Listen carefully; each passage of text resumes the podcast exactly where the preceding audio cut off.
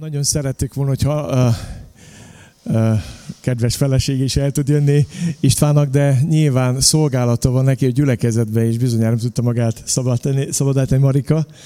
A feleségét is ismerem, mert amikor teológus voltam, az Angyalföldi gyülekezetben voltam teológiai hallgató, és egy ifjúságba jártunk Marikával, úgyhogy nagyon örvendek, hogy így is eh, találkozhatunk veled. Én arra gondoltam, hogy eh,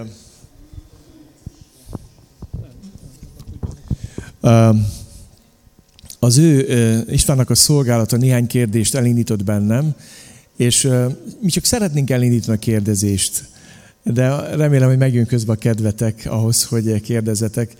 Az egyik kérdés, mi foglalkoztatott engem, hogy amikor te ott Budaörsön ültél, és hallottad a szívedben nagyon konkrétan azt, hogy ez lesz a te otthonod, a, a történelmi hátterét később ismerted meg az ott baptista missziónak, vagy akkor te már tudtál erről? Hát nem tudtam akkor erről. Én hmm. akkor arról tudtam, hogy, hogy ott soha nem volt baptista gyülekezet, és hogy ha, ha létrejön, vagy elindítjuk, akkor mi leszünk az úttörők. Igen, és később szembesült azzal. Igen, évekkel később kiadott a harmat egy könyvet, aminek a, az egyik része a Vesérény utcai gyülekezet, illetve a kezdeti baptista missziónak a története hmm. van földolgozó, és én abba találtam meg ezt a budaörsi részt, hogy, hogy mi történt ott. Igen. A másik kérdés, ez kicsit izgalmasabb lesz. Hogyan fogadta békési gyülekezet a döntésedet, amikor bejelentetted, hogy, hogy elhívott az Isten téged plántálásra? Hát nagyon vegyesen az az igazság. Abban az időben ez a gyülekezet alapítás, gyülekezet plántálás, az nem volt egy ilyen általános dolog, hogy mint ahogy most ma az egyházban egy ilyen frontál, frontmissziónak tartjuk, meg nagyon készülünk arra, hogy újabb és újabb gyülekezeteket alapítsunk. Akkoriban ezt egyrészt nem is értette senki, inkább hát értetlenség volt, van aki, van, aki megijedt, hogy akkor most mi lesz, ha elmegyek. Lehet, hogy valaki örült, nem tudom. Tehát, hogy, hogy szerintem mindenféle, mindenféle reakció volt benne, és abszolút nem, nem azt éreztem, hogy egy ilyen, ilyen nagy támogatás, hanem inkább egy ilyen, ilyen bizonytalansági helyzetet eredményezett a gyülekezetben is, meg nyilván nekünk is nehéz volt ez. Ahogy teltek a hetek, és az információ egyértelmű volt, akkor azért úgy tisztázódott ez az egész, és hát sokan utána kifejezték, hogy, hogy akkor akarnak segíteni, imádkozni, meg a kapcsolatot tartsuk. Van, aki kifejezte a csalódottságát, hogy, hogy miért nem egy, egy üres körzetben megyek el prédikálni, ahol a testvérek nem hallják az igét, mert nincs, aki hirdesse, és hogy, hogy ez inkább ilyen önmegvalósítás. Szóval szerintem minden, minden volt, de, de talán a világ is ilyen, hogy bármi történik, akkor mindenféle reakciók vannak rá, és az nem baj, hát ezt kezelni kell. De összességében tehát a, a gyülekezet végül is megértette ezt, amikor elbúcsúztunk, az egy olyan különleges alkalom volt, és imádsággal búcsúztunk el, meg, meg a kirendeléssel, illetve amikor a, a budaörsi gyülekezet elindult, akkor minden alapítónak a gyülekezetéből ott voltak a, a vezetők, és imádkoztak értünk, tehát egy ilyen teljesen rendezett és szeretetteljes környezetben ment az, az egész végbe. Lacinak tudom, hogy van kérdés. Nekem még van, van két kérdésem, de azt majd később fogom feltenni. Olyakat, amiket minket érint, majd azt később fogom, ha van kérdésed, kérlek, Laci, tedd fel. Jó, bátorítok benneteket, hogyha van kérdésetek, egy jelenkezetek, és oda viszünk egy ilyen mobil mikrofont, ha van kérdés bennetek. Satya. Nekem az, a, ott, amit a délelőtt itt mondtál, hogy az elején ott hatan voltatok egy iskola menzán, meg hogy így próbálkoztatok az evangelizációval, és hogy volt ez a, az a nap, amikor hogy imádkoztál, és akkor valójában a fölötte levő előadásra mentek az emberek, és mondtad, hogy ott pontot tettetek a nap végére, és ugye másnap az akkor meg lett azt tartva, jól értem? Mert ugye utána, hogy, hogyha szabad ezt így megkérdezem, hogy a, a másnap mi lett igaziból, csak ez, ez a kérdés. Azt hiszem, hogy ez egy szombati nap, másnap vasárnap volt, és Isten tiszteletet tartottunk. Nem is arra gondoltam, hogy másnap ugyanazt megcsináltuk, hanem, hanem maga a folyamat ment tovább. Nekem azért volt ez nagyon nehéz vagy fájdalmas, nem tudom, ki ismeri Müller Péter munkásságát. Most itt főleg közvetítés, vagy nem akarok senkinek semmiféle kritikát, vagy, vagy véleményt, vagy bármit is mondani, biztos nagyon értékes, amit végez. Én nem tudok egyetérteni azzal a fajta megközelítéssel, az életfilozófiával, és kicsit ilyen ezoterikus, mindenféle szellemiség jobbra-balra átszövi. Tehát, hogy tőlem ez nagyon távol van, és illetve hát az Isten igényétől is nagyon távol van. És azt átélni, hogy jönnek az emberek, és mindenki megy oda, és hozzánk még nem jön senki, hát ez nekem nagyon-nagyon frusztráló volt. Illetve később tudtam meg, hogy ahogy én ott ültem elő, és hogy imádkoztam, volt néhány ember, aki bejött az ajtón, és beült oda hozzánk, és hát kérdezték, hogy mikor kezdődik az előadás, és hát mondták a mieink, hogy hát nem tudom, öt perc múlva kezdünk. És akkor mikor kiderült, hogy ja, hogy ez egy evangelizáció, ja, bocsánat, nem ide jöttünk, gyorsan kimentek. szóval, hogy, hogy ez egy nagyon nehéz volt nekem, és az volt a, a a kérdésem Isten felé, hogy miért van az, hogy egy olyan előadásra, nem tudom, 50-80 ember körülbelül ennyien voltak, elmennek és végighallgatják, és azért még fizetni is kellett, tehát az egy belépődíjas volt, úgy emlékszem. Mi meg oda megyünk az Isten igéjével, ingyen, bárki jöhet, és nem akar jönni senki. De hát ezt, ez egy próba volt a részünkről, tovább kellett menni, és hát nem minden evangelizációnk ilyen volt, de, de akkor ez egy ilyen, számomra egy ilyen momentum esemény volt, tehát hogy akkor meg kellett harcolni, hogy igen, ez, ez, ez most így sikerül, de, de nem ez a vége, tehát hogy mi fogunk győzni, és nem a másik oldal. Nem tudom, hogy válaszoltam a kérdésedre, de másnap egy Isten tisztelet volt, és hát a következő evangelizáció, nem is tudom pontosan mikor volt, de folytattuk.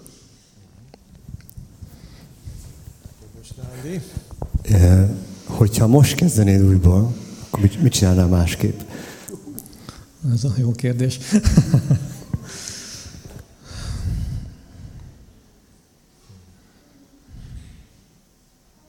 Hát most gondolkodnom kell egy kicsit. Olyan, olyanra nem emlékszem, ami annak ellenére, hogy nagyon tapasztalatlannak éreztem magamat, magunkat, tehát nem, nem tudtuk rutinból csinálni ezt az egészet, hanem, hanem meg kellett harcolni mindent. Nagyon nagy hibákra nem emlékszem, tehát hogy amit nagyon elszúrtunk volna, és azt mondjuk, hogy ezt nem így kellett volna, ezt másképp kellett volna. Inkább azt mondom, hogy az evangelizációs formákat lehet, hogy jobban meg kellett volna válogatni. Tehát, hogy hoztunk valamit magunkkal, a tapasztalatainkat, és próbáltuk azt, aztán kiderült, hogy ez sem működik, az sem működik, aztán újakat kellett volna. Hogyha ebben sokkal tájékozottabbak vagyunk, akkor, akkor talán, talán jobb lett volna. Lehet, hogy a, a különböző médiákat is bölcsebben, vagy, vagy jobban ki lehetett volna használni az elején. De alapvetően, tehát olyanra nem emlékszem, hogy nagyon nagy hiba lett volna, hogy, hogy nagyon elrontottuk. És így gondol, de ha eszembe jut még valami, akkor szólok, de most nem, nem tudok erre így, így konkrétumot mondani. Nem mondom, hogy ez így rossz volt, mi tizen kezdtük el, de hát Isten így ennyi embert adott, tehát ez, ez egy helyzet volt. Én azt tapasztalom, nem csak a budaörsi, hanem így az ország, vagy akár nemzetközi gyülekezet plántálásokban, hogy, hogy a tíz a minimum, tehát ennél kevesebb emberre nem szabad elkezdeni. Ha mégis elkezdik, az nem baj, de, de sokkal lassabban fog haladni, és sokkal nehezebben mennek a dolgok, tehát fontos, hogy, hogy legyen egy bizonyos létszám. Bizonyos lelki ajándékoknak meg kell lenni, a csapatban már nincsen meg, akkor nem fog működni. Elkötelezettnek kell lenni, tehát ezek, ezek fontosak. Tehát na, jobb lett volna nagyobb csapattal, de hát ez nem hiba volt, hanem egy helyzet volt. Következő kérdés. Macsár István. Azt szeretném megkérdezni, hogy a kezdeti első két-három évben közelebb, utalok mikrofonból beszélni, bocsánat. Még közelebb. Jó. Tehát milyen volt az együttműködés a többi felekezettel az első két-három évben? Segítettek, nem segítettek? Milyen volt a kapcsolat velük? Gondolom vannak más egyházak is ott. Milyen volt az együttműködés velük? A városban mi vagyunk az egyetlen evangéliumi közösség, tehát mindenki más az a kereszténység másik részeit fedi le. Római katolikus, görög katolikus, református és evangélikus gyülekezetek működnek a városban. Hát régen a hídgyülekezet onnan indult el, de, de hát nem is tudom most pontosan a dátumot, hogy mikortól kezdve ők elhagyták Budaörsöt, és aztán már csak Budapesten tartottak Isten tiszteletet, de, de jelenleg a hídgyülekezetnek nincs ott gyülekezete. Tehát ezek a felekezetek vannak. Mi azt a stratégiát követtük, hogy nyíltan és őszintén állunk mindenki előtt. Megkerestük a városvezetését, hogy elmondjuk, hogy itt vagyunk, és hogy megszületik egy gyülekezet, és mit fogunk csinálni. Megkerestük az összes felekezetet, a keresztény említett felekezeteket. Mindegyik lelkésznek elmondtuk, hogy, hogy indulni fogunk, nem akarunk tőlük elhívni senkit, az evangéliumot hirdetjük, partnerkapcsolatban akarunk lenni, nekik is áldás akarunk lenni, amennyire, amennyire lehet Nekem egy nagyon-nagyon örömtelés áldott találkozások voltak ezek. Az összes lelkész újjászületett ember, ahogy megismertem őket, az egyik legkülönösebb élményem, amikor a katolikus atyával találkoztam. Még mindig ő van ott, és hát idős ember már, de hogy leültünk, hát nem tudom, öt perc alatt elkezdtünk a, elkezdtük a bizonyságainkat elmondani egymásnak. Elmondta, hogy ő hogy tért meg, elmondta, hogy a kommunista időszakban őt hogy üldözték, és hogy milyen nehézségeken ment keresztül. És hát rám nézett, és mondta, hogy de István, az Úr Jézus soha nem tagadtam meg, azt mondja, akárhogy fenyegettek. Szóval egy, egy nagyon, nagyon jó volt így ezekkel a vezetőkkel, pásztorokkal találkozni és megismerni őket, és azóta is nagyon korrekt a kapcsolatunk. Tehát ebben inkább támogatást, megáldást éltünk át, és ilyen fenyegetést, vagy zűrzavar, vagy ilyesmi nem volt, és azóta sincs. Következő kérdés. István? Másik István? Nyári István? Hajrá, hajrá Istvánok! Igen, Istvánok együtt tartanak. Így van, pedig nincs is nap. Nekem a kérdésem az lenne, említetted azt, hogy ugye első időkben alig volt számlált néhány tagot a gyülekezetetek. Nem volt helyetek csak egy iskolai étkezdébe. Úgy, én úgy gondolom, hogy ez volt az Úr felől egy alapozás, hogy mikor kezdődött meg úgy nagyjából az épülés végül, hogy hát nem tudom, lehet, hogy én mérnök ember vagyok, a számokból is uh-huh. jobban értek néha, de hogy láttad látványosan gyarapodni a gyülekezetet és értétek el mondjuk azt, hogy ha most a jelenlegi imaházatokban vagytok, hogy erről, erről egy mhm. rövid kis összefoglalót. Ha... Egyébként nincs most sem imaházunk, bérelt helyen vagyunk, de mindjárt akkor beszélek erről is. Az első két év az, hát megtérést láttunk, de bemerítkezés nem volt az első két évben.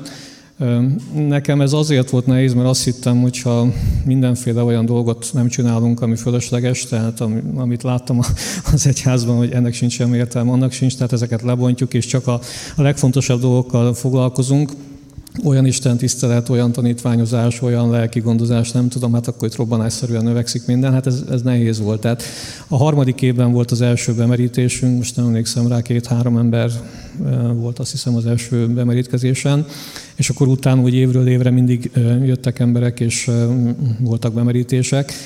A, a, a hely az tulajdonképpen Budaörs összes közösségi helyét használtuk már az elmúlt 16 évben, tehát 16 éves a gyülekezet most. Tegnap volt a születésnapja, tehát 2003. január 12-én indultunk el.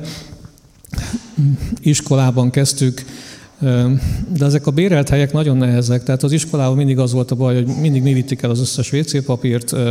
Ha Kréta nem volt valamelyik teremben, akkor biztos a baptisták vitték el. Tehát mindig volt valami baj, tehát kicsit nehézkes volt ez az együttműködés, de hát együtt kellett élni ezzel. Különböző iskolákban voltunk, ifjúsági ház, művelődési ház, ilyen irodaház, olyan irodaház, cégnek a központja, és az utca, vagy hát a szabadtér voltak olyan istentiszteleteink, amikor akkor azért kellett kimenni a szabadtérre, mert nem volt hely. Például amikor mondjuk választás volt vasárnapra, vagy bármilyen ilyen politikai, vagy Európa parlamentű, vagy, vagy bármilyen magyar választás, akkor ezek a, ezek a helyek, tudjátok, választási helyszínek, akkor ezeket nem lehet bérelni, és akkor hát mit csináljunk, akkor megyünk, és akkor utcai istentisztelet, vagy szabadtéri istentisztelet. És talán az elmúlt 16 év alatt, tehát hogy két-három olyan, olyan vasárnap volt, amikor azért nem tartottunk Isten tiszteletet, mert nem tudtunk. Lehet, hogy kettő volt ilyen, tehát ez nem, nem volt gyakori, de, de mivel nincs, nincs saját helyünk, ezért egy kicsit kiszolgáltatottak vagyunk. Most jelenleg egy irodaházban vagyunk, ez a, ez a Terra Park irodaház, ha valaki ismeri a várost, vagy Budaörsöt, akkor az IKEA és a Decathlon áruház mögött van ott egy hatalmas nagy irodaház komplexum, több épületből áll. Ennek egy, egy földszinti részén vagyunk, egy 300 négyzetméteres területet bélünk. Ez most már azt hiszem, hogy a negyedik éve, hogy ott vagyunk, és az állandó hely nekünk, tehát nem csak vasárnap, hanem mi rendeztük be magunknak, és hétfőtől vasárnapig, tehát folyamatosan tudjuk használni. Tulajdonképpen ez az utolsó néhány év volt a gyülekezetben az, ami hát így struktúrálisan, meg mindenféle ilyen dolgainkban nagyobb stabilitást éltünk meg. Addig tulajdonképpen az volt, hogy minden dobozba volt, elég sok volt a veszteség, tehát mindent pakolni kellett, minden összetört, semmi nem ott volt, ahol kellett volna, hogy legyen. Az Isten tiszteleteink végén nagyon nehéz volt, hogy, hogy hát a gyülekezet egy jelentős részének el kellett kezdeni dolgozni ahhoz, hogy eltűnjünk időben, mert ott volt valaki az ajtó, várták, hogy akkor most menjünk már el, mert lejárt az idő, meg nem ennyit fizettünk. Tehát, hogy ezek, ezekkel együtt, kell, együtt kellett élni, rengeteg energiát elvitt, hogy akkor a raktárba elhordjuk, egy város másik végén volt egy irodánk, meg egy raktárunk, oda elvigyük a cuccokat, visszahozni, legyen ember, aki ezt csinálja. Amikor kicsi a létszám, akkor ez, ez nem, nem olyan könnyű, tehát hogy itt mondjuk több száz emberből biztos, hogy könnyen össze lehetne ezt hozni, de akkor ez úgy nehéz volt, meg, meg kicsit az emberi kapcsolatokat is megpróbálta ez, hogy hogy van, aki állandóan csak az cuccot cipeli, másik meg mindig csak imádkozik. Hogy, hát, hogy ezeket mindig kezelni kellett, és ez nem volt könnyű. De most, tehát ez az állandó helyünk, ez egy, ez egy nagyobb stabilitást ad nekünk. De ugyanakkor meg azt kell mondani, hogy ezzel együtt kell élni, és a, az evangéliumnak a hirdetését nem befolyásolja, hogy hol vagyunk. Persze nyilván könnyebb egy ilyen imázó, mint ami nektek van, tehát dicsőség az Úrnak, ezért megörüljetek ennek, tehát ez jó. Mi is tervezzük azt, hogy szeretnénk építeni majd egy sajátot, vagy, vagy vásárolni valamit, de, de a megtérések nem ettől függnek, hogy most bérelt helyen vagyunk, vagy, vagy saját helyen vagyunk, van-e torony rajta, vagy nincs, vagy toronyóra, vagy nincsen, vagy nem tudom, mi van kiírva, tehát az Isten munkája ettől teljesen független. Csak, csak az nehezíti egy kicsit, vagy nagyobb elkötelezettséget vár el tőlünk, akik, akik a gyülekezetben vagyunk. Talán egy csodát hadd említsek meg, ahol most vagyunk, ez a, ez a helyszín egy nagyon drága hely az a hely, amit mi bérdünk, hát most nem tudom nektek pontosan megmondani, de minden túlzás nélkül egy ilyen havi 1 millió forint plusz áfa környékén mozogna, hogy azt ki kellene fizetni az árat. Tehát akik ott vannak cégek körülöttünk, körülbelül ennyit fizetnek ekkora területért. Mi ennek az egyharmadát fizetjük, azért, mert az igazgatónő azt mondta, hogy szeretné, ha ott lenne egy gyülekezet. Akkor megkerestük őt, akkor, akkor először úgy le kellett locsolni bennünk, és locsolni bennünket az árak után, hogy akkor ez így reménytelen, de ő azt mondta, hogy szeretné, hogyha mi oda, oda mennénk, és hát azt is kérte, hogy a tulajdonosokkal mindent tárgyaljunk, majd ő elintéz mindent, és egyszer csak jött, és azt mondta, hogy megegyezett a tulajdonosokkal, megengedik, hogy mi hát gyakorlatilag sem hozzájuk képest, tehát hogy a nagy bevételekhez képest mi nagyon kevés pénzért ott lehetünk. Úgyhogy én nagyon hálás vagyok Istennek, ő érte is, de ez egy csoda nekünk, hogy, hogy sokkal többet is kaszálhatnának, és, és hát a kevesebbel is beérik azért, hogy legyen ott egy gyülekezet. Hát remélem, hogy áldás vagyunk, és működik a dolog. A legutóbbi bemerítésünkön volt egy olyan hölgy, aki, hát egy különös élményünk volt, aki a fölöttünk lévő emeleten, az Isten tiszteleti helyünk fölött lévő irodában dolgozik, vagy a cégnél dolgozik, és azt mondta, hogy ő könyvelőként dolgozik ott, és nagyon sokszor vasárnap is be kellett neki menni dolgozni. És a, a, amikor vasárnap dolgozott délelőtt, hát mi Isten tiszteletet tartottunk, mindig a zene fölhaladszott, a dicsőítés fölhaladszott, és hallotta a, a dalokat valamilyen szinten, és valahogy ez indította meg őt, és egyszer csak vasárnap bejött, de már nem dolgozni, egy emelettel lejjebb, és bejött az Isten tiszteletünkre. Tehát remélem, hogy a Terra Park irodaházba áldást tudunk lenni, de szeretnénk, hogy legyen saját helyünk, jó lenne. Imádkozunk ezért. Miből gondolod azt, hogy a 122 évvel ezelőtt, azelőtti, tehát a gyülekezet alapítása előtti események hatással voltak a 2003-as gyülekezet alapításra? Azt mondja a Biblia, azt hogy két helyen is, Mózes imádságában is benne van, meg Péter is idézi, hogy az Úrnál ezer nap annyi, vagy egy nap annyi, mint ezer esztendő megfordítva. Tehát az Istennél az idő nem számít, tehát ő nem, nem időbe gondolkodik. És sokszor átéltem, akár a saját életemben, akár nagyobb léptékekbe vagy misszióba, hogy amíg az Isten munkája megy előre, és olyan emberek vannak benne, akik, akik ezt komolyan képviselik, akkor történnek az események. És ha bármi miatt ez megáll, akkor lehet, hogy idő telik el, egy év, öt év, két évszázad, teljesen mindegy. Isten keres valakit, aki ezt folytatja, csak lehet, hogy 50 évvel, vagy 20 évvel, vagy 5 évvel később. És ilyen értelemben azt mondom, hogy, hogy az, amit az elődeink tettek, az egy szellemi magvetés volt, és, és nagyon hiszek abban, hogy az nem hiába való, vagy nem egy kudarcos esemény volt, hogy elmentek, nem tudtak evangelizálni, elzavarták őket, megdobálták kővel, meg kiabálták, hogy akkor ide soha többet benne tegyék a lábukat. Az egy, az egy magvetés volt, ahhoz, hogy amikor mi oda megyünk, akkor tudjuk azt folytatni, amit ők abba hagytak. És az, hogy bennünket nem dobáltak meg, meg nem zavartak el, vagy tehát, hogy nem voltak ilyen, ilyen balhék, meg atrocitás, hát az Isten kegyelme. De, de én ezt összekötöm ezeket. A saját életemben is azt látom, hogy, hogy ha Isten mond valamit, és vagy nem hallom meg, vagy nem akarom, nem tudom. Tehát, hogy nem, nem az történik, amit Isten mond, lehet, hogy eltelik három hónap, újra imádkozok, Isten ugyanazt mondja. és akkor szól, hogy akkor mehet tovább, vagy nem. Tehát, hogy, hogy nem változnak az Isten dolgai, vagy az Isten programja, az mindig ugyanaz. Lehet, hogy kimarad idő valamennyi az életünkből, vagy akár egy közösségnek az életéből évtizedek, évszázadok, de, de az Isten ugyanazt akarja továbbvinni. És én ilyen értelemben kötöm ezeket össze, más, másra nem tudok gondolni, csak erre. A Laci kérdésére a legutóbb eh, Gyula bácsi újongva mondta, hogy hát eh, milyen csodaként éli azt meg a Bodnár Gyula bácsi, hogy ezelőtt mondjuk 25-30 eh, évvel ilyen 7-8-an voltak az imaházban, és hogy most tervezünk egy konferenciát, ahol 600 embert szeretnénk meghívni, és újongva mondta ezt a nyugdíjas körül, amikor imádkoztunk ezekért a dolgokért. Jó lesz, mondjad ezt el. Én azt szeretném megkérdezni, mik azok a, a lelki ajándékok, amik a gyülekezet alapításhoz kellenek? Apostoli. Tehát ha nincs ilyen ember, most itt hadd magyarázzam meg ezt, hogy mire gondolok, amikor az apostol ajándékra gondolok. Nyilván ennek két meg, megnyilvánulása van. Az egyik, hogy van a 12 apostol, akit elhívott az Úr. Ez történelmileg akkor is egyszer történt meg, és tehát ez egy, ez egy kiváltság vagy privilégium viszont van az apostoli ajándék, ami, ami tulajdonképpen ez, a, ez az úttörő munka, tehát hogy valaki mer olyan helyen megjelenni, gyülekezeteket alapítani, ahol még esetleg mások nem voltak, tehát ilyen föltöretlen területeken, vagy, vagy be nem vetett területet átalakít művelésre. Tehát ez, ez, egy, ez egy hit, meg egy bátorság, egy hozzáállás, sok minden benne van ebben az apostoli dologban, de ilyen értelemben értem azt, hogy, hogy kell egy ilyen ember, vagy több ilyen ember, de egy mindenképpen kell, a, a másik a, az evangélista, vagy a, most ilyen bátor bizonyságtévő, tehát így is le tudjuk fordítani. Tehát, hogy, hogyha mindenki fél attól, hogy megosztja az evangéliumot, akkor nyilván soha nem fog megszületni a gyülekezet. Tehát az evangéliumnak a hirdetése nagyon fontos, és olyan, olyan emberek, akik ezt bátran örömmel meg tudják tenni. A harmadik a pásztorlás tanítás, lelki gondozást összekapcsolnám, hogyha ezek megvannak, mert szükséges, tehát hogy az igének a hirdetése szükséges, hogy meglegyen. Emberek jönnek mindenféle háttérből, gyógyítani kell őket, tanácsolni kell őket, segíteni kell őket.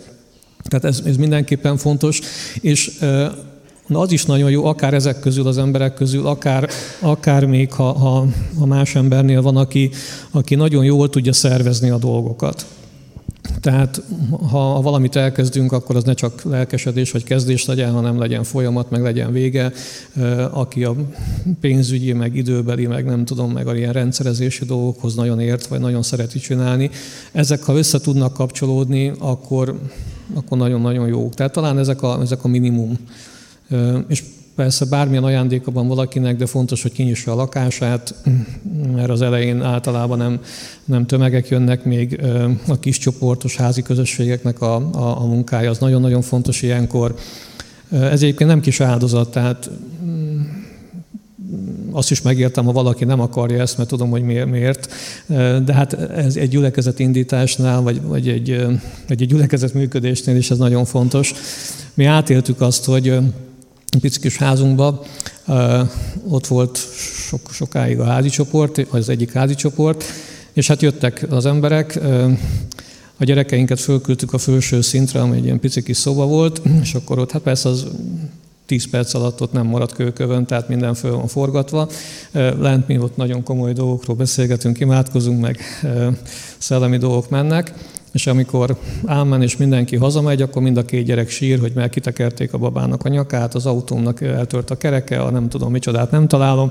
Szóval minden egyes ilyen házi csoport, már nem minden egyes, de sok házi csoport után az volt a stratégia, hogy akkor összejöttünk, átöleltük a gyerekeinket, elmondtuk nekik, hogy, hogy mindez egy, egy szolgálat az Úr Jézusnak, és majd ennél sokkal szebb babát ad neked, meg jobb autót, meg nem tudom. Szóval együtt imádkoztunk, ha kellett, akkor próbáltuk tényleg javítani a, a játékállományt, esetleg venni egy másikat, ha tudunk, tehát hogy a gyerekeink ne sérüljenek ebbe bele.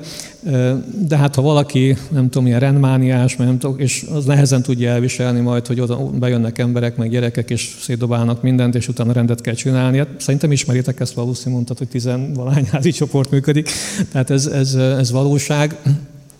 De meg kell nyitni az embereknek az otthonát, és, és engedni kell, hogy az Isten céljaira használni lehessen.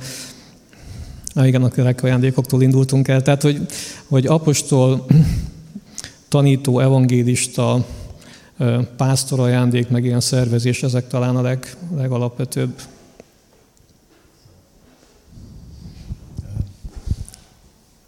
Hátul Niki szeretne kérdezni.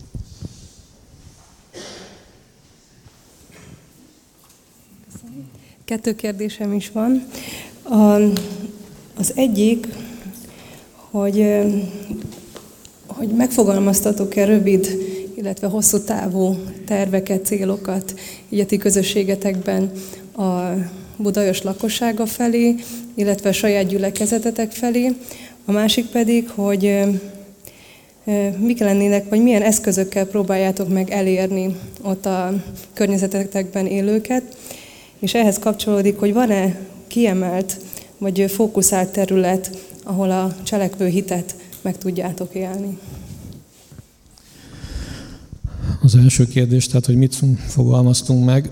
Amikor még nem született meg a gyülekezet, tehát 2003. január előtti időszakban, nagyon komoly dokumentumokat megfogalmaztunk. Az egyik arról szólt, hogy mik az alapelveink. Hitvallást nem fogalmaztunk, hát az van egy hitvallásunk, azzal egyetértettünk, tehát nem akartuk ezt itt most tekergetni, meg nem tudom újra fogalmazni, vagy meg ne fölösleges is lett volna. Tehát hitvallás az volt, de volt egy alapérték, anyag, ami azóta is vezet bennünket, tehát ezt nem vontuk ki a forgalomból, ma is érvényes. Ezekben olyan alapvető dolgokat fogalmaztunk meg, amelyek segítettek bennünket abban, hogy a fókuszálni tudjunk. Csak néhányat hadd említsek, nem biztos, hogy fejből el tudnám mondani mindegyiket, de ez lehet, lehet, hogy a honlapunkon is rajta van, talán nem tudom. Ilyet, hogy hiszünk az Isten igéjében, mint alapelv. Tehát, hogy minden más, amit ha olvasunk, használunk, nem tudom, az Isten igéje alatt, tehát, hogy ennek a tekintélye alatt fog működni. Hiszünk az evangéliumnak az erejében, hogy ezzel fog megváltozni az emberek élete, és nem mindenféle más pszichológia, vagy bármilyen más eszközökkel. Tehát ilyen alapelveket fogalmaztunk meg. Hiszünk a kiscsoportos rendszerben, ahol tanítványozás működik. Hiszünk az Isten dicsőítésének az alapelvében, ami nem csak a zenében nyilvánul meg, hanem az életünkben, az engedelmességben. Tehát ilyen alapelveket megfogalmaztunk, azt hiszem, hogy 12-t, amelyek segítettek bennünket, hogy igen, mi ezeket nagyon-nagyon kiemelten és fontosan, fontosan akarjuk megtartani, hiszünk a kreativitásban, hogy nem mindig ugyanazokat a dolgokat akarjuk szajkózni, hanem a Szentlélekre figyelve új dolgokat behozni, nem tudom végigmondani, de, de ezek voltak. Egy másik dokumentum, amit megfogalmaztunk, az a látással kapcsolatban.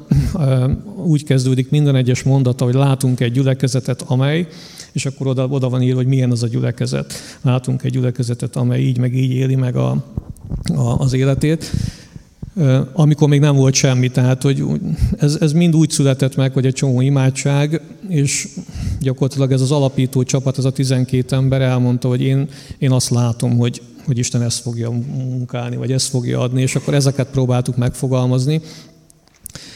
Olyat is beleírtunk, hogy, hogy látunk egy gyülekezetet, amely misszionáriusokat rendel ki, és hatással lesz a világra. Hát ez olyan szép, meg olyan nagy ö, ívű dolog, hogy jó hangzik, nem? Tehát, hogy ha már egy ilyen anyagot megcsinálunk, akkor érdemes egy ilyet is beleírni. Most nem ezért írtuk bele, hanem valaki mondta ezt.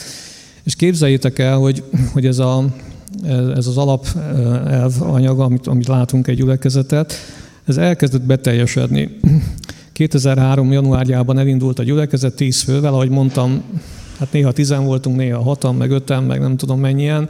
Néha, amikor jöttek vendégek, akkor kicsivel többen, de mondjuk az első évben, hát így 20 fölé nem nagyon ment a létszám. Ebben a helyzetben egy fél év eltelte után az egyik alapító család megjelenik, és azt mondják nekem, hogy őket Isten arra hívja, hogy a külmisszióba menjenek. Nyugodt ember vagyok, de a vérnyomásom kezdett fölfelé menni nagyon gyorsan, és hát úgy megkérdőjeleződött bennem minden, azt mondtam nekik, hogy, hogy én ezt nem tudom így elfogadni. Tehát, hogy nemrég azt mondtuk az úr előtt, hogy vállaljuk gyülekezet alapítás, ezt vég... tehát, hogy ez, ez egy komoly dolog, és most akkor, akkor ezt vállaljuk, most külmisszióba megyünk, most nem tudom, hova megyünk, most mindent akarunk egyszerre, akkor szétesünk. Tehát, hogy nekem ez így nem fért bele a, a gondolkodásmódomba, meg az elveimben, vagy az alapelveimbe. De hát ők, Varga család mondta, hogy de, hogy ők ezt, ezt komolyan gondolják, és ez nekik már nagyon régi ima téma, és Isten most mondta nekik, hogy menjenek. Nagyon nehéz volt, mert nem akartam őket elveszíteni sem, meg összeveszni se akartunk, de nekem ez egy komoly vívódást jelentett. És akkor Isten megtanított valamire, eh, hogy mit jelent az Abcsel 1.8. Tudja valaki, hogy mi van ott leírva? Igen, köszönöm. Tehát, hogy amikor eljön a Szentlélek, akkor tanúim lesznek Jeruzsálemben, Judában, Samáriában, és a föld végső határáig. És akkor Isten megértette velem, hogy ez, ez különböző köröket jelent egészen a föld végső határáig, de ez nem azt jelenti, hogy amikor már Jeruzsálemben mindenki megtért, akkor elmegyünk Judába, amikor Judába mindenki megtért, akkor elmegyünk Samáriába, amikor Samáriába mindenki megtért, akkor a föld végső határa, hanem a Szentlélek szuverén módon oda vissza az embereket, ahol akarja. Tehát, hogy ezt nem mi döntjük el, meg nem stratégiákat, hanem ő mondja meg, és utána lesz ebből stratégia. Amikor én ezt megértettem, akkor egyrészt Isten felszabadított, és hát megbeszéltük az Attilával, meg a Györgyivel, hogy én bocsánatot kértem, akkor mondtam, hogy ne haragudjatok, de hát, hogy értsétek meg, hogy ez így nekem így nagyon nehéz volt, és együtt imádkoztunk, és tulajdonképpen az történt, hogy 2003. januárjában elindult a gyülekezet, 2003. augusztus végén kirendeltük az első misszionárius házaspárt, és ők kiköltöztek Ukrajnába, Kárpátaljára, és három évig ott voltak. És az a pici kis mag, hát a bevételeinknek egy részét nekik adtuk, elkezdtünk imádkozni értük, elkezdtük látogatni őket. Abszolút működött ez a kapcsolat, Sőt, megvolt a, a missziós utaknak a célja, hogy akkor Kárpátaljára lehet menni, és lehet segíteni ezt a munkát. Tehát amit, amit Isten mondott, igen, ott kezdtük el, hogy mik a dokumentumok, tehát, hogy amiket leírtunk, az elkezd bet, bet, beteljesedni. Az is benne, hogy látunk egy gyülekezetet, amelynek egy hatalmas épülete van, tehát ez még nem teljesedett be, tehát ez majd a jövő. A, a külmisszió egyébként azóta is meghatározó az életünkben. Azóta egy másik házaspár is volt Kárpátalján, azt hiszem, hogy négy évig voltak. Aztán egy másik házaspár Közép-Ázsiába ment, és most a legfrissebb, hogy van egy misszionáriusunk Brazíliába a Viktória, aki, aki szintén egy gyülekezetünk tagja, és öt évvel ezelőtt rendeltük ki erre a munkára. Szóval érdemes megfogalmazni ilyen, ilyen alapelveket, nem úgy, hogy, hogy összeolúzzuk a tudom én, tíz gyülekezetnek az alapelveiből egy ilyen összességét, valamit, akkor legyen nekünk is egy ilyen. Ha Isten mond valamit, akkor ezt érdemes megfogalmazni, mert később ez egy, ez egy segítséget jelent. És van még egy anyagunk, amit megfogalmaztunk, ami a, a gyülekezet küldetésének a, a mottója, vagy egy ilyen kis mondata.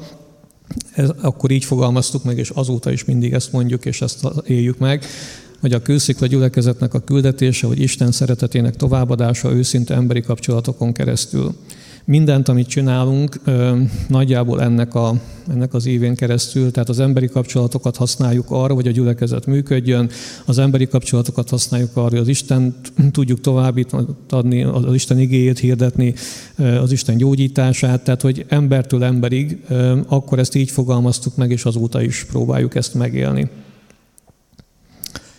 És bevallom, elfelejtettem a többi kérdést, most mi volt még, tehát a, a dokumentumok, és utána... Én is felírtam, mert én is elfelejtettem volna közben.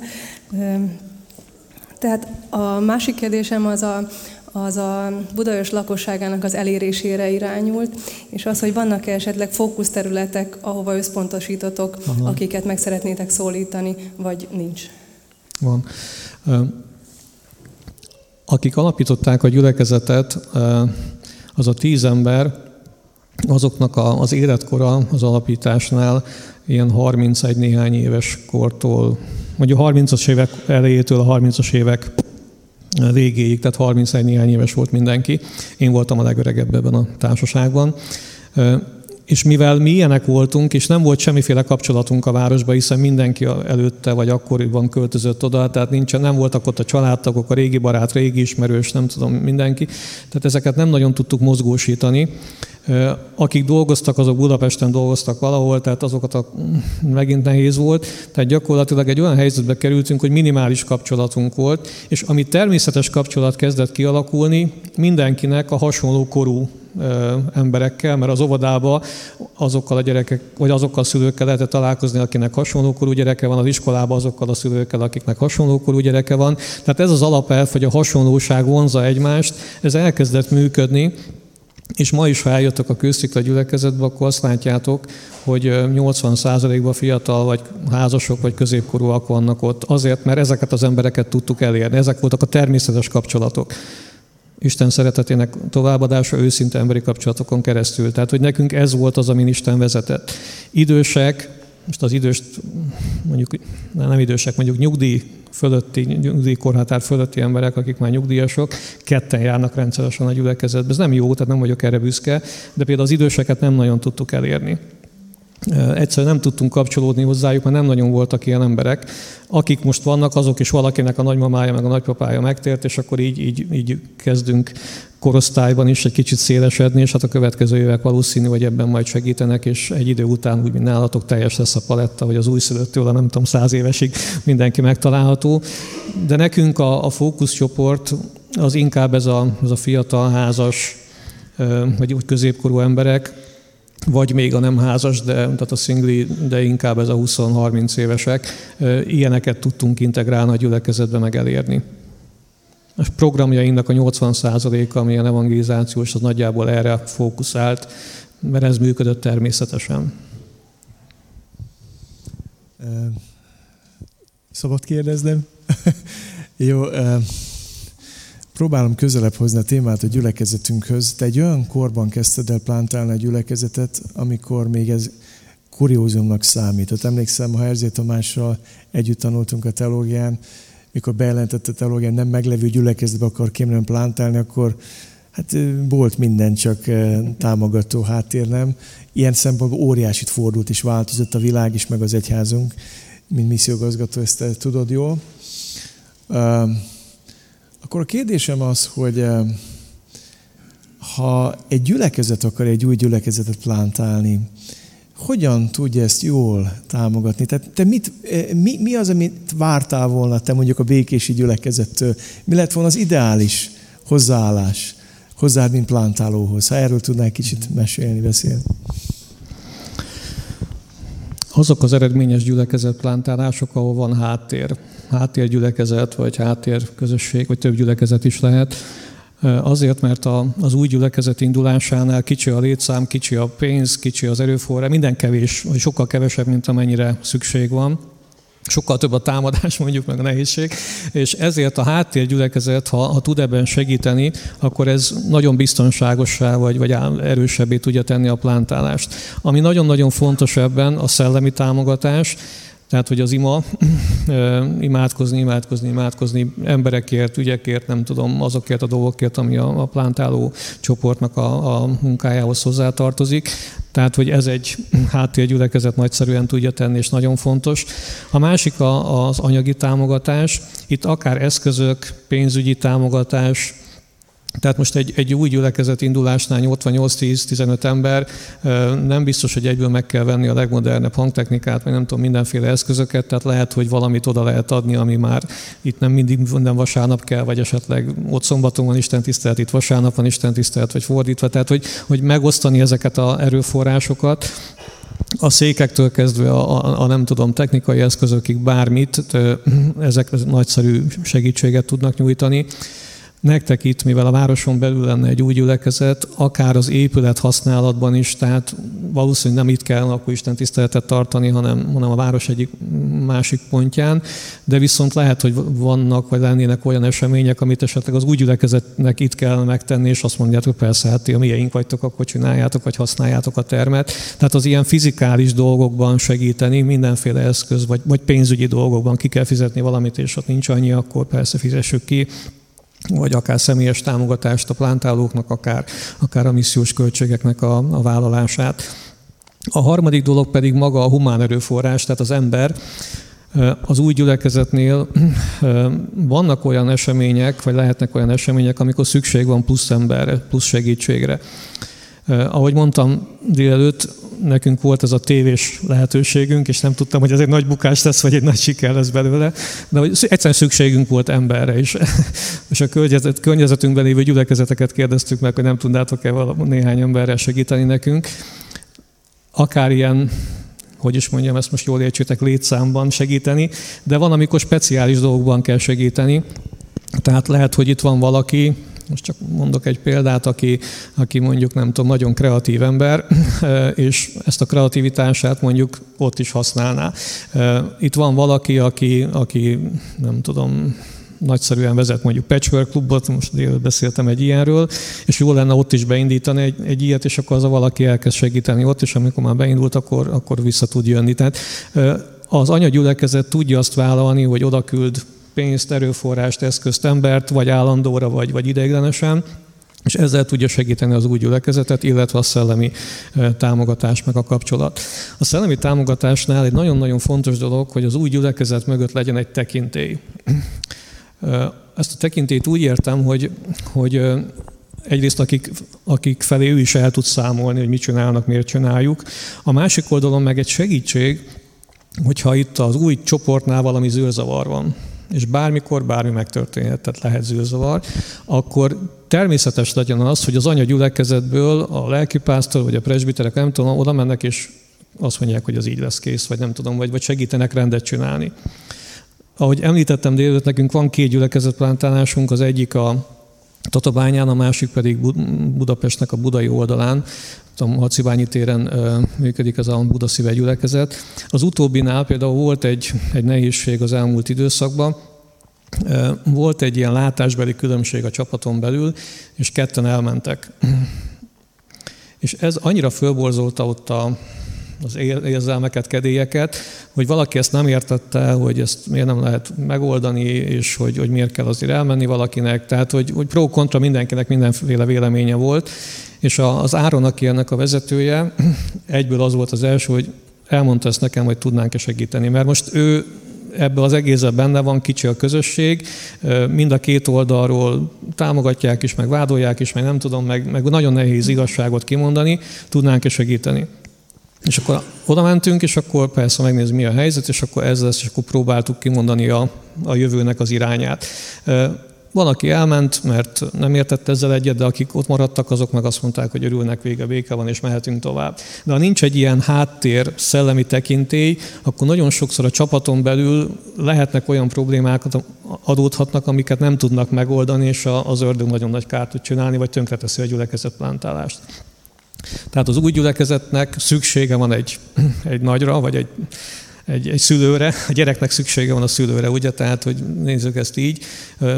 Nem azért, mert a gyerek alkalmatlan mindenre, hanem azért, hogy egy szülő tanítsa, segítse, támogassa, egy idő után el kell engedni a gyereket, egy idő után meg már lehet, hogy a gyerek segít a szülőnek, mert visszafele is működik a dolog, de ez a természetes folyamatnak a szellemi oldalát érdemes felépíteni és, és megélni. Hát kérdezted a békést, a nagy távolság miatt ebből igazán néhány ember anyagilag sokat segített, ezt, ezt vállalták, és ez nagyon hálás vagyok érte.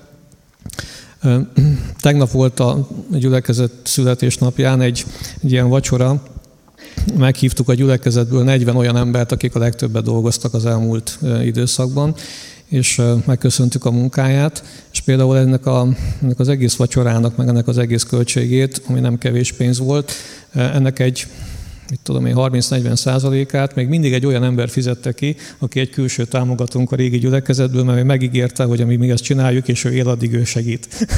Tehát, hogy az anyagi támogatás az nyilván nem számít, hogy most a világ melyik pontján élünk, a szellemi támogatás szintén. Hát ezek az eszközök, ilyesmi, az, az kevésbé tudott megvalósulni. Említett, említetted azt, hogy a, jól emlékszem a, a, az ige szolgálatodból, hogy a békési gyülekezet úgy fokozatosan ismerte fel hogy ez az úrtól való is barátkozott meg ezzel, tehát később kapcsolódtak be? Mondtad azt, hogy valaki még azt is fölvállalta, hogy alkalmaz a cégén, hogy te tudjál főállásban dolgozni. Akkor pontosítanám, inkább azt mondom, hogy, hogy amikor bejelentettük, akkor inkább ez egy ilyen értetlenség volt, és néhány ember volt, aki ezt felismerte, hogy ez, ez mit jelent, és, és elkezdtek segíteni. Az egész gyülekezetnek a, a hozzáállásában volt egy ilyen folyamat, hogy ezt úgy megértették, tudomásul vették, és hát egyfajta megnyugvás volt a vége, vagy nem tudom mi volt, de hát hogy el kellett fogadni a tényt. Nyilván annak a gyülekezetnek az azért volt nehéz, mert gazdaságilag egy olyan területen van, ahol sokan eljönnek, és minden egyes eljövetel az egy, egy fájdalom. Tehát, hogy nem, nem hogy halleluja, még egy ember elmegy a misszióba, hanem egy, még egyel kevesebben vagyunk. Tehát, hogy ez nem volt könnyű nekik akkor sem, ma meg még nehezebb helyzetben van az a gyülekezet. Annyiban a mi helyzetünk más, hogy ugye téged az Úr elhívott békésen, és kiderült, hogy van egy kis csoport, Budaörsön. Itt pedig eh, egy gyülekezet szeretne megszülni egy másik gyülekezetet, úgyhogy nem csak a plántálót szeretné adni, hanem a plántáló csoportot. És uh, nyilván szeretnénk, ha Isten hívná és szólítaná meg az embereket erre a szolgálatra. Um, tegyük fel, hogy Isten megszólít többeket, és nem tegyük fel, nem biztos vagyok, hogy ma is megszólított embereket szabad-e vagy kell-e szűrőt állítani fel, hogy milyen emberek vehetnek részt ilyen plántálásba, vagy ez teljesen bízunk az Úrra? Bízzuk az Úrra teljesen, és azt mondja az Úr, hogy vizsgáljatok meg mindent. szóval a kettő együtt. Azért mondom ezt, mert mélyen hiszek abba, hogy, hogy Isten elhívása működik, és hogyha valakinek Isten szól, és valaki engedelmeskedik, akkor ennek teret kell adni, de, de nem baj az, hogyha ezt megvizsgáljuk, és mindenki úgy látja, hogy tényleg az Úrtól van. Tehát az a kettő együtt nem egymás ellen hat, hanem egymást erősíti. Tehát az elhívás alapon, de, de az elhívástól legyünk meggyőződve valamennyien.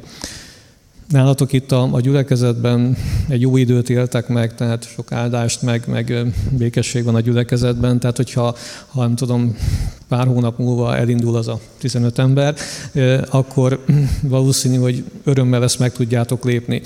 Ami miatt azt mondom, hogy érdemes ezt megvizsgálni, az azért, mert sok, olyat lát, sok olyan gyülekezetben láttam már az indulását egy új gyülekezetnek, hogyha esetleg mégis az ördög valami nehézséget ad a gyülekezetbe, és problémák vannak, akkor, akkor furcsa módon sok, sok elhívás van, hogy akkor hagyjuk ezt, most már az biztos van az úrtól van, az nagyon jó, ez már nem az úrtól van, ez már nem annyira jó, és akkor vannak emberek, akiknek ebből elege van, és azért mennek oda.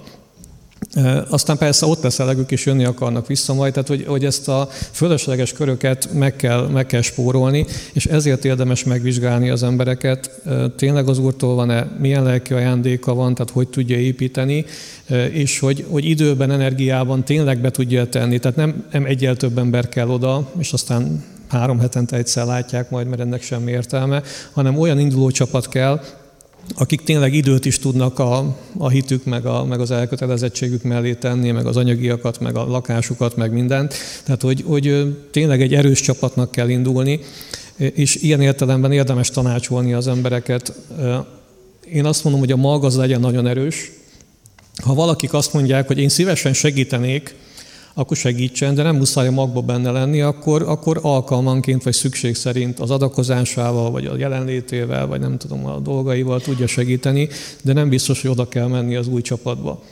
És fontos, hogy ez az új csapat ez egységes legyen, szellemiekben, látásban, és az emberek egymást is szeres, szeretni és tisztelni tudják. Tehát, hogyha van egy tízfős csapat, akik mondjuk jól, jól együtt tudnak működni, jön egy tizenegyedik elhívás, és kiderül, hogy senkivel nem tud együttműködni, akkor itt azért érdemes megvizsgálni, hogy akkor őt inkább tanács, hogy máshol fejtse ki a, a tevékenységét, mert akkor itt tulajdonképpen csak kárt fog okozni. Most itt nyilván nem gondolok senki, nem is ismerlek benneteket, csak ezek a tapasztalatok inkább. Tehát nagyon fontos, hogy erős, egységes csapat legyen, mert enélkül nem fog működni a dolog. Szeretnétek-e kérdezni a gyülekezet oldaláról? Zoltán? Eh, Laci, ide kéne egy mikrofon.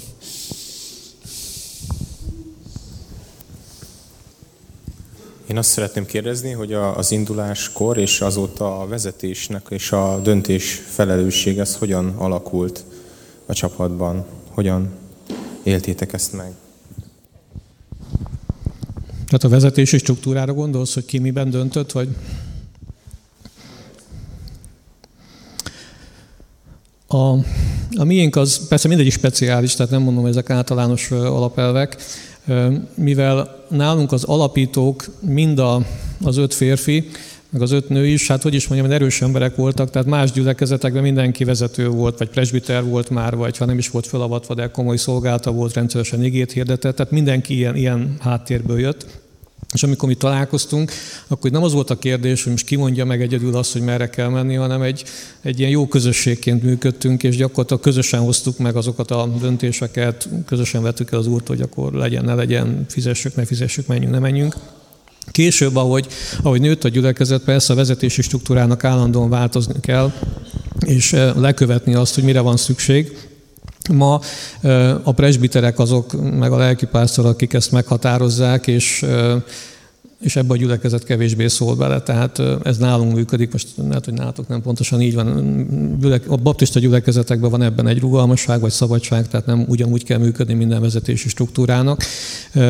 Nálunk inkább a közvéleménykutatása az erős, hogy, hogy mit gondolunk arról, bárki elmondhatja a véleményét, visszajelezhet. Vezetők hoznak egy döntést, az úgy van, és akkor utána megvalósítjuk. Persze, hogyha a megvalósítás nem sikerül valami miatt, akkor visszajelzés megint fontos, hogy akkor esetleg itt hibáztunk, vagy nem jó, akkor módosítani kell, de alapvetően nálunk a vezetők döntenek, az ilyen gyülekezeti közös döntések, ezek azt hiszem, hogy kétszer vagy háromszor volt olyan helyzetben, amikor muszáj volt ezt megtennünk, mert az egyház előírta. Lelkipászt, van egy másik lelkipásztor a gyülekezetünkben, a a Krisztiánnak a megválasztásánál, hogy tehát ne az legyen, hogy akkor én alkalmasnak látom, hogy a presbiterek, akkor a gyülekezet mondja ki, hogy tényleg akkor ezt, vagy önálló jogi személyek vagyunk, és az egyháznak a rendszerében az, hogy önálló jogi személy legyen egy gyülekezet, ahhoz a gyülekezeti tanácskozáson kell kimondani, ismeritek talán ezeket. Tehát nyilván ezeket megtesszük, és, és az rendben van, de a mindennapos működésünkben nekünk a, a presbiteri meg a lelkipásztori vezetés az nagyon erős benne. Hát máshol ez más, hogy alakul, de működjön. Nincs, nincs üdvözítő megoldás, működőképes modelleket kell találni. Van-e még kérdés? Nagyon köszönöm. Van itt hátul, igen.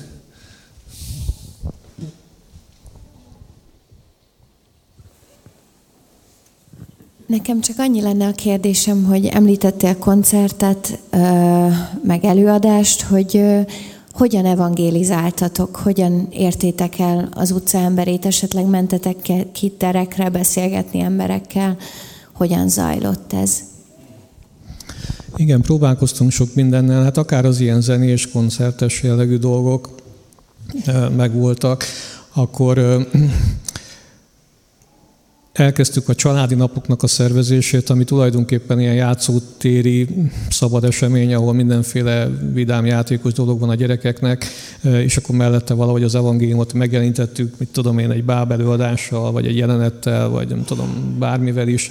Filmklubtól kezdve a kis csoportokra hívtuk az embereket, utcai kérdőívezéstől kezdve ifjúsági programokig, sportprogramot, sok mindent csináltunk, és biztos fogunk is még. Nem tudnám azt mondani, hogy valami nagyon jó vagy nagyon rossz, inkább megfelelő időben a megfelelő dolgot kell tenni, és hogy ez mi, hát ez egy nagy kérdés mindig.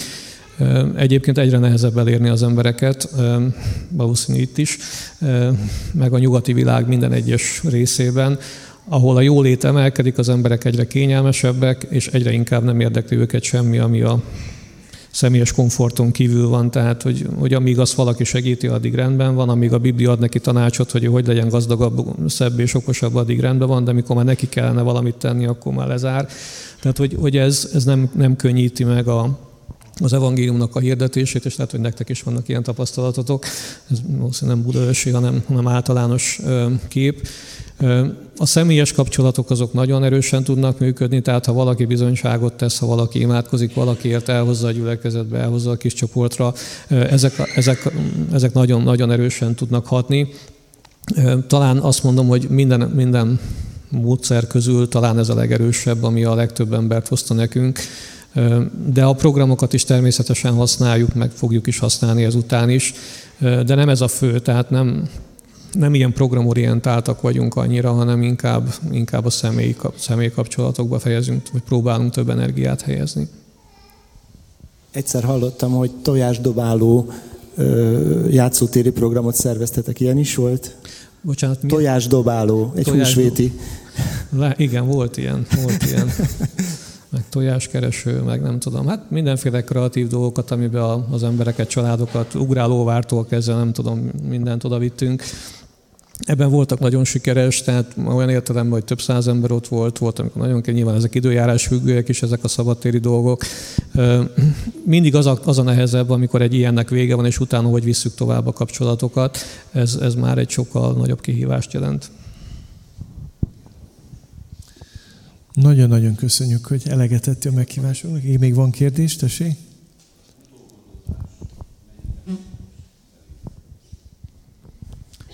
Egy szóval nagyon, nagyon fontos.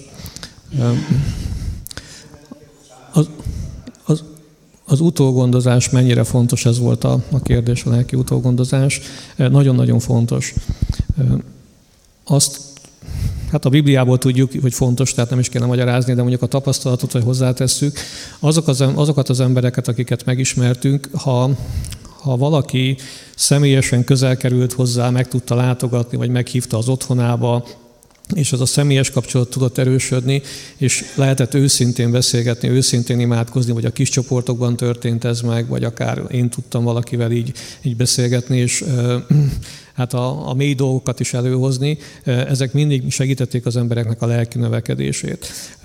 Vannak olyan programok, vagy, vagy olyan, olyan eszközök, amiket mi is használunk, a, az egyik ilyen a, a kicserélt életanyag, a másik a szabadság Krisztusban anyag, akkor, akkor, akkor az, alfa, hát az alfát inkább evangelizálásra használjuk. Tehát vannak különböző anyagok, hogy ilyen kiscsoportos rendszerben is föl tudjuk ezeket dolgozni, ahol hát ezek a mély lelki dolgok is előjöhetnek, és segíteni tudjuk az embereket a, az ilyen megtérés és a, a szellemi növekedés mellett a másik ilyen fontos terület, amit, amit látunk és tapasztalunk, hogy, hogy oda kell állni az emberek mellé, és ez a lelki tanácsadásnak lenni, ez a házasságok.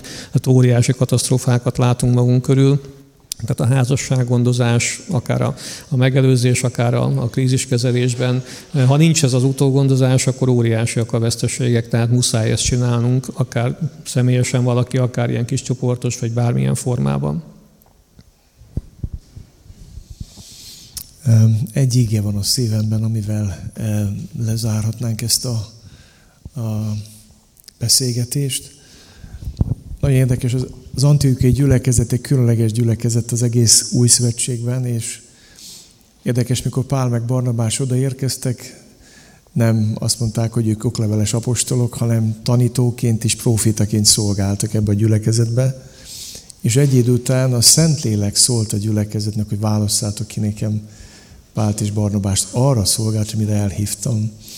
Én ebből azt értettem meg, hogy az elhívás az mindig fentről van, de felismerés az jó, hogyha lentről érkezik, vagy a megerősítés. És ha, ha lehetne most ezért imádkoznunk kettesével, hármassával, hogy ezt végeze köztünk az Úr.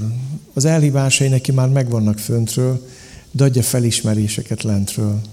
Akár úgy, hogy megmutatja valakinek, valakinek a szemét, akár úgy, hogy valakinek konkrétan szól Isten, de kérjük azt, hogy ezt a csapatot ő rakja össze és tudjuk mi bölcsen felismerni lent azt, hogy ez tényleg az Úrtól ez az elhívás.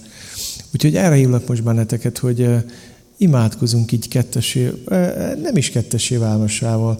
Mártól tanultam héten valamit, van popcorn ima, álljunk föl. Tudjátok, mi ez a popcorn ima? Emlékszek?